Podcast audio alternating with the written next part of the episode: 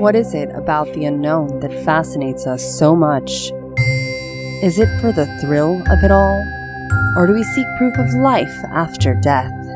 Whatever our reason may be, we find ourselves being drawn in by these places and the bone chilling tales that they have to offer. Tortured souls cross boundaries to reach out with stories that they want to share with us. There are times we simply hear the echoes of a memory on loop. The question that remains is this Are you open minded enough to handle it? Dive into the paranormal with DC O'Rourke, your personal guide, as we traverse the globe to dissect haunted places in each and every episode of Hauntingly Yours, a podcast for the paranormal, where the spirits are always waiting.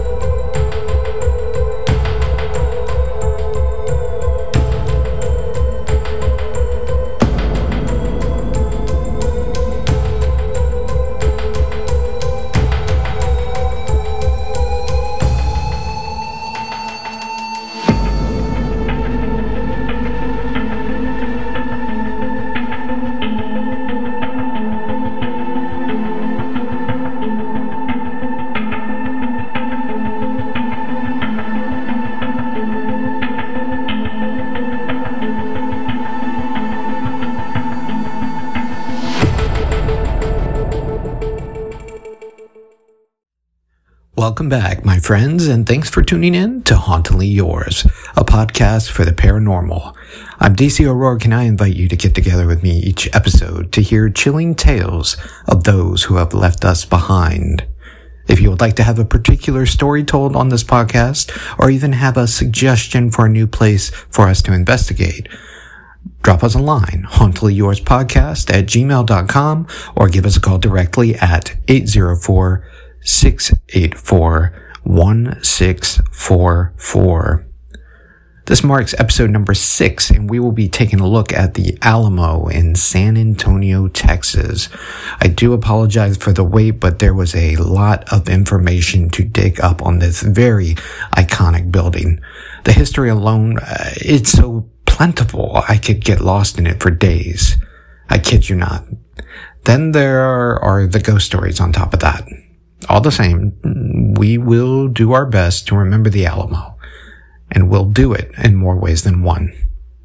So without further ado, let us tread on the hollow ground and try to understand why the Alamo has gone on to become one of the most haunted places in Texas. Originally, the Alamo was known as Mission San Antonio de Valero. Its beginnings, much like any church, were humble to the fullest extent all of the land that would go on to later create the great state of Texas just so happened to belong to Spain. This was in the 16th century, of course. Over the next two centuries, the land was shaped and molded thanks to the efforts of various famous explorers. Along with the Spaniards came a belief system, a little thing called Christianity. More specifically, Roman Catholicism. And by the latter end of the 17th century, Franciscan monks were being tasked with colonizing the Texas territory in the name of the King of Spain. Well, as it would turn out, there were Native Americans already living in the region, and the king realized that converting them to Christianity was an absolute necessity if this happened, why, it would save their very souls and make it easier for them as they adapted to a European lifestyle. Here's what it all boiled down to in the end. If the natives were converted, the king stood to make a nice profit from the settling of the Americas. If anyone knows anything about history, I'm, I'm sure you smelled disaster a mile away as soon as I said that because this did not work out for the monks. Not at all. The Native Americans attacked and rallied against the mind washing that they were trying to force upon them. Eventually, between the attacks and the food shortages, the monks abandoned their cause for the time being, thinking it was God's will. They didn't give up though. Returning in the 18th century, the Franciscans began to establish a line of missions all the way from the town of Guerrero to the Rio Grande. In 1718, a site for a new church was chosen by Father Antonio de San Buenaventura y Olivares after the first successful mission. San Francisco de Solano in the Rio Grande Valley most unfortunately took a turn for the worse, and there was no coming back either. The success, well, I should say the unsuccess, because that establishment was not successful at all. It was just near the Nacogdoches town and it had the monks fleeing for their lives and they sought refuge under a cottonwood tree along the beautiful banks of the San Antonio River. Father Antonio called to mind that very spot from nearly a decade earlier, and as they all stood together beneath the tree, it was then that they decided this is where they would build their first mission. The site was chosen in 1724, but did not actually begin on Mission San Antonio de Valero until 20 years later in 1744. Where did they get the name? I, I think that's a good question. It would seem that the church took its name from Saint Anthony of Padua and the Spanish viceroy San Antonio de Valero. The church would go on to become one of five that the missionaries would later build. The Spanish had begun to secularized the region by 1793, and for a while, the, ho- the first hospital in Texas could be found at the Mission San Antonio de Valero.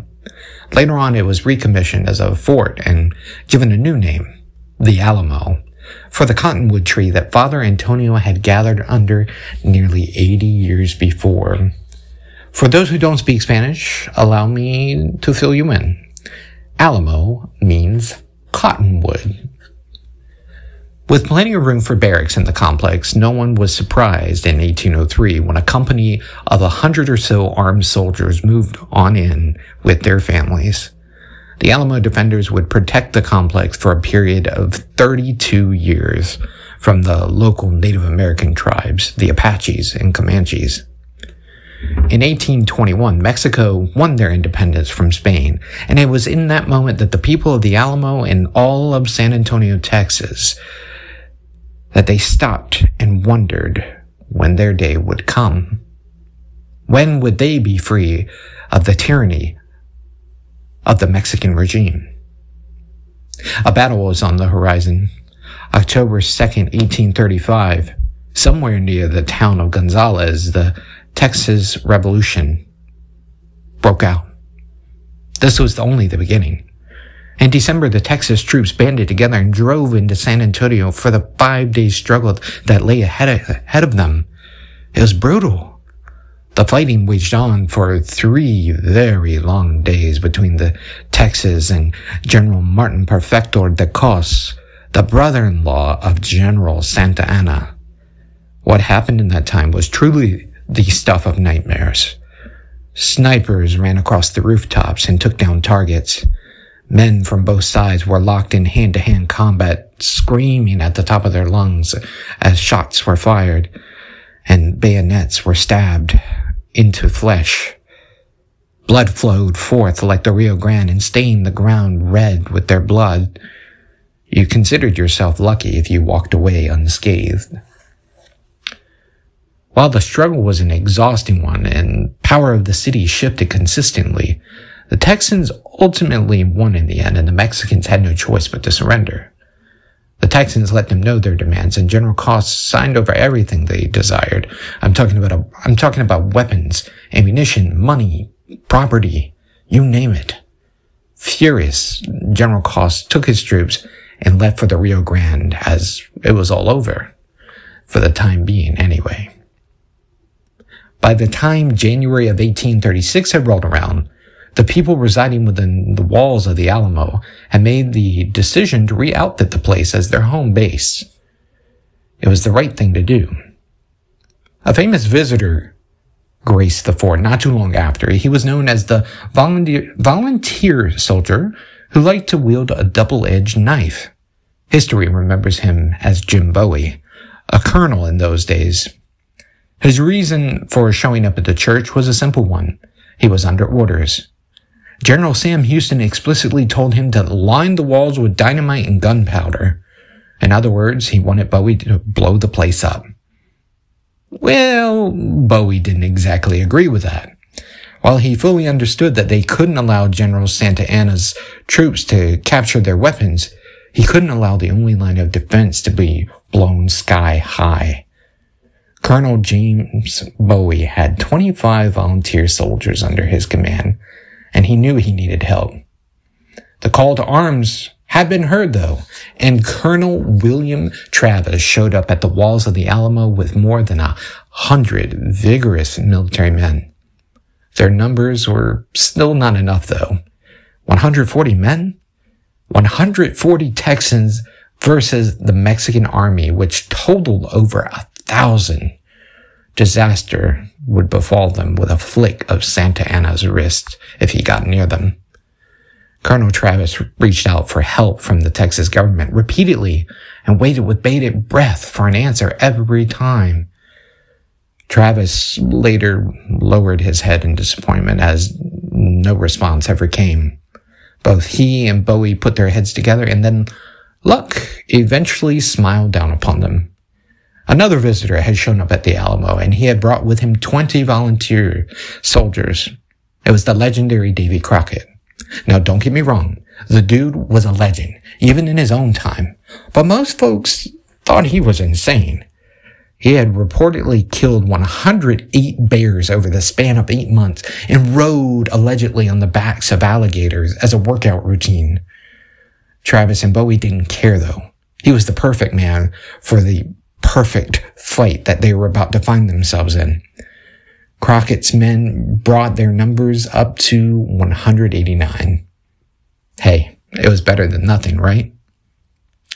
Desperate and fearful of the 1500 man army that was fast approaching, Colonel Travis sent out one last message to the government. This was all going to turn out one, one way or another. They would win or they would all die trying. It was as simple as that. Just four days after that, though, General Santa Anna captured the city of San Antonio and raised a red flag high into the air for all to see. His message was clear. Surrender, or I will leave no survivors.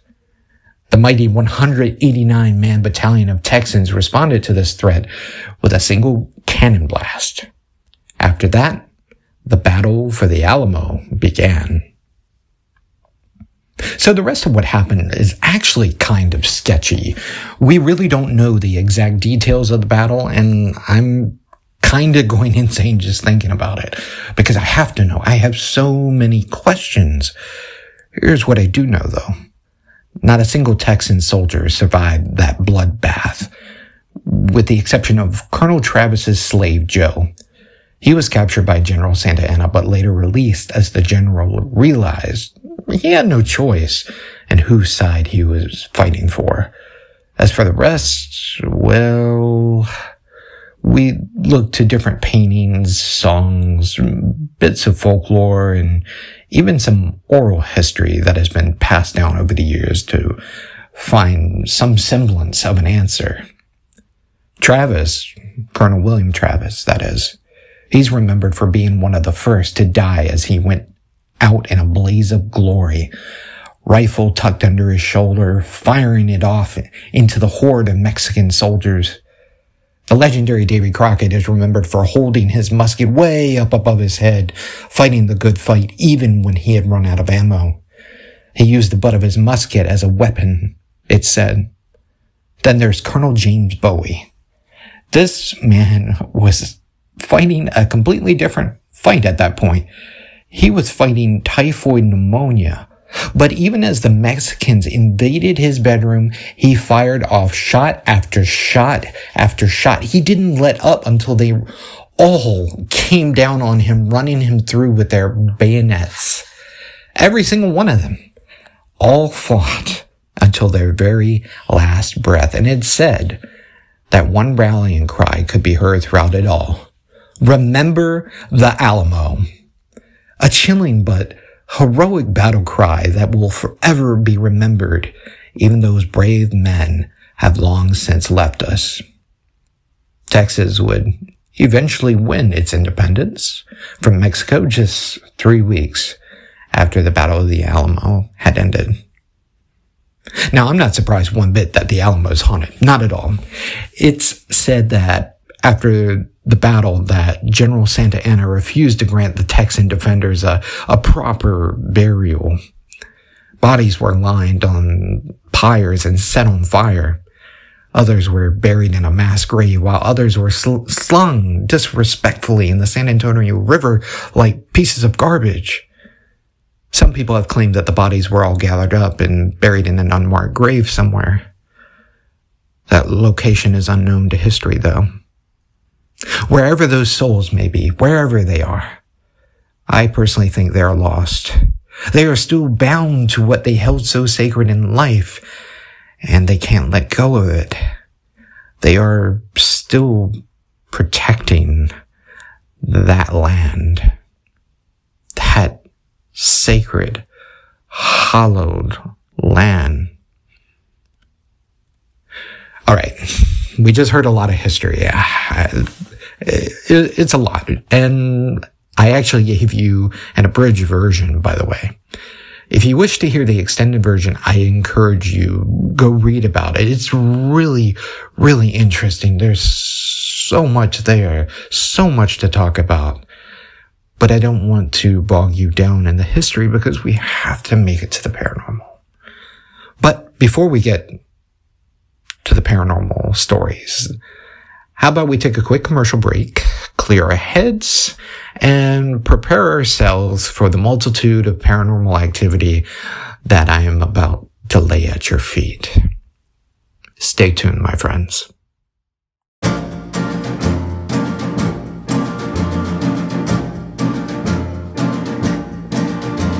A hundred and eighty were challenged by Travis to die the line that he drew with his sword when the battle was nigh. Any man that will fight to the death, cross over, but if you want to live, you better fly. And over the line went a hundred and seventy-nine. Hey, Santa Anna, we're killing your soldiers below that men wherever they go will remember the Alamo.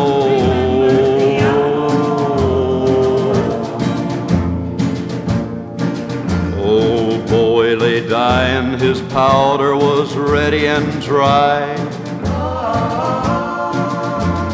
Lad on his back, Bowie killed him a few in reply. And young Davy Crockett was singing and laughing with gallantry fierce in his eye. For God and for freedom, a man more than willing to die. Hey, Santa Anna, we're killing your soldiers below. That men, wherever they go, will remember the Alamo.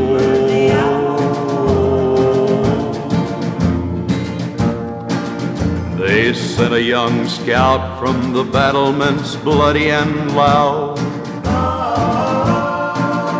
with words of farewell from a garrison valiant and proud. Grieve not, little darling, my dying, if Texas is sovereign and free. We'll never surrender and ever with liberty be. Hey, Santa Anna, we're killing your soldiers below. that men, wherever they go, will remember the Alamo.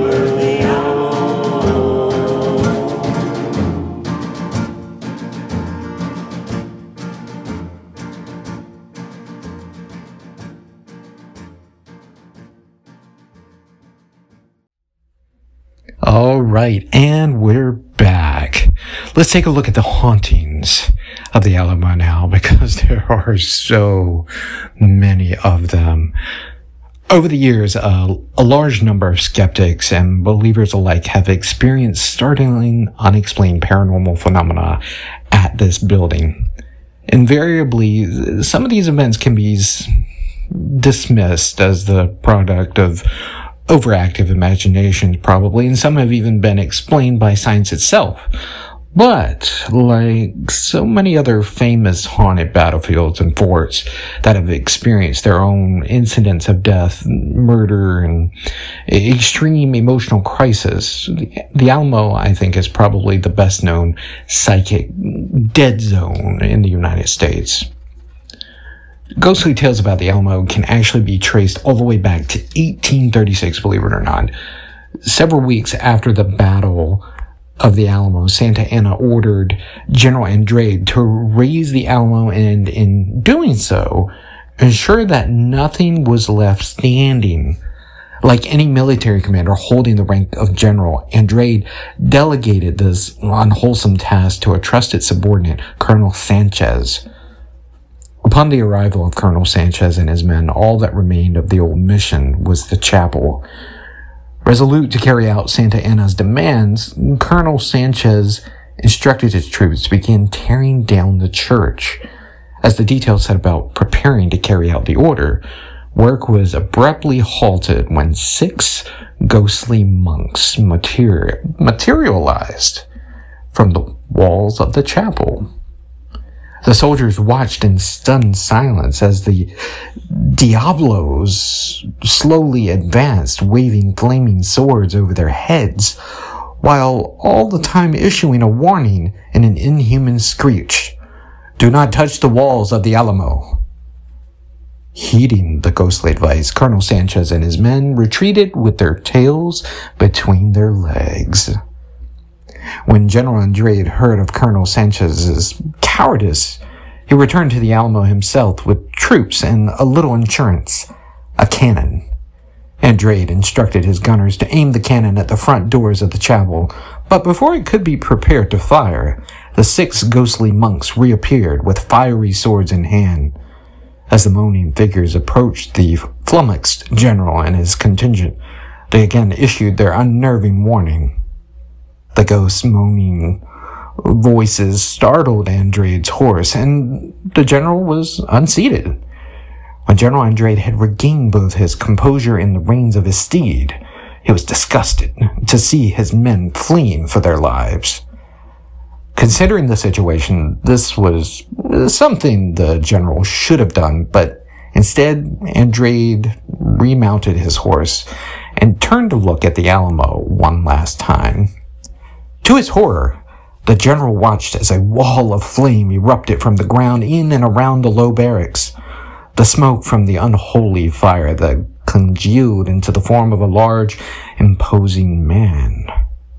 In each of the massive figure's hands were balls of fire, which he hurled at the general like an avenging angel. General Andrade retreated from the scene, presumably before the fireballs could hit their mark, and no one has dared harm the sacred site since. Folks at the time believed that the larger than life spirit was an, an amalgamation of the spectral energy of all the dead Alamo defenders that, when combined, it created the mission's menacing protector.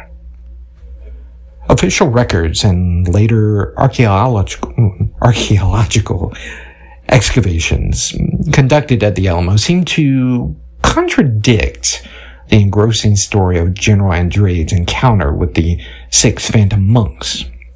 Factual evidence suggests that Andrade successfully leveled many of the walls of the fort and dismantled or burned the wooden palisade that had been erected in front of the church and along the south wall of the compound. Apparently, he was not as scared by the fiery giant as the previous story really suggests. Hmm. I just kind of have to scratch my head on that one. During the late 1800s, though, the ghostly activity at the Alamo was big news in San Antonio. In 1894, the city of San Antonio pressed the mission into service as a police headquarters and jail. It was not long before prisoners housed in the old barracks started to complain about all kinds of ghostly activity in there. Several articles were printed in the San, San Antonio Express News in February of 1894 and August 1897. They seemed to confirm that paranormal activity was in fact taking place on a regular basis at the Alamo. The articles detail fanciful tales of a, a, ghostly sentry said to walk from east to west on the roof of the police station. The ghostly manifestations, which included mysterious shadows and moaning sounds, were said to be prominent that the guards and watchmen refused to patrol the building after hours. This caused quite a stir at City Hall. Many of the councilmen felt that making prisoners sleep with ghosts was cruel and unusual punishment. A short time later, the city of San Antonio abandoned its plans for the Alamo in favor of a jail site that was, well, less haunted. Hmm. Why am I not surprised? The paranormal incidents reported in 1894 and 1897 seem to unabashedly replay themselves over and over again, even today. Several reoccurring stories tell of a phantom sentry that has been observed walking frantically back and forth across the top of the Alamo. Some witnesses believe the ghostly guard is looking for a means of escape, while others are certain that the specter stands watch over the missing treasure of the Alamo. In addition to the presence of the ghostly sentry, tourists, park rangers, and passersby have reported seeing a myriad of grotesque men emanating from the very walls of the Alamo itself after hours. Sometimes this paranormal menagerie is accompanied by disembodied screams and yelling of men trapped in the throes of an invisible conflict of some sort members of numerous tour groups, ghost hunters, psychics. They have all visited the site and claimed that they have felt invisible eyes watching them as they have traveled down the dark corridors of the Alamo's halls.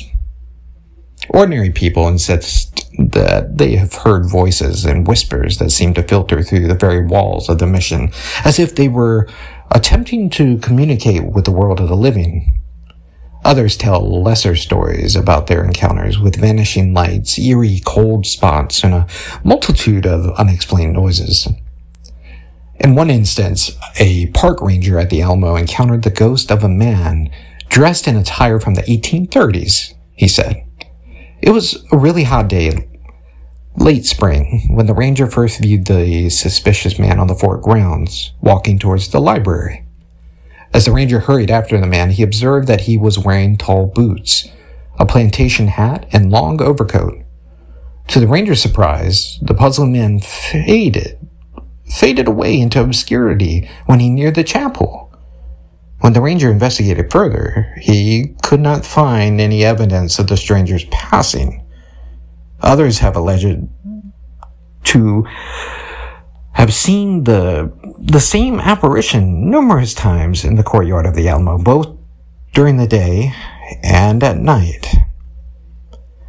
Generally, the most often repeated ghost story about the Alamo defies all logic. no, it really does. It focuses on the spirit of a little boy who is rumored to haunt the park's gift shop. The gift shop of all places. Both visitors and park rangers alike claim to have seen a little blonde haired boy. Ranging in age from 10 to 12, he just stares out into the courtyard from one of the store's high, inaccessible windows. The small boy is only visible from the waist up and has never become a full bodied apparition as of yet. Rangers who have searched the gift shop in hopes of catching this ghostly prankster have come up empty handed. In each instance, they have concluded that there is no way that a real person could perch him or herself in the window without something to climb up on or some way of supporting themselves. The mystery only gets more convoluted when you consider the fact that the gift shop was not built until the 1930s. So, who is the little boy? Legend says that the last days of the siege of the Alamo had something going on involving a small boy. The small boy was evacuated from the mission. It's believed that he returns to the same spot where he recalls last seeing a loved one alive.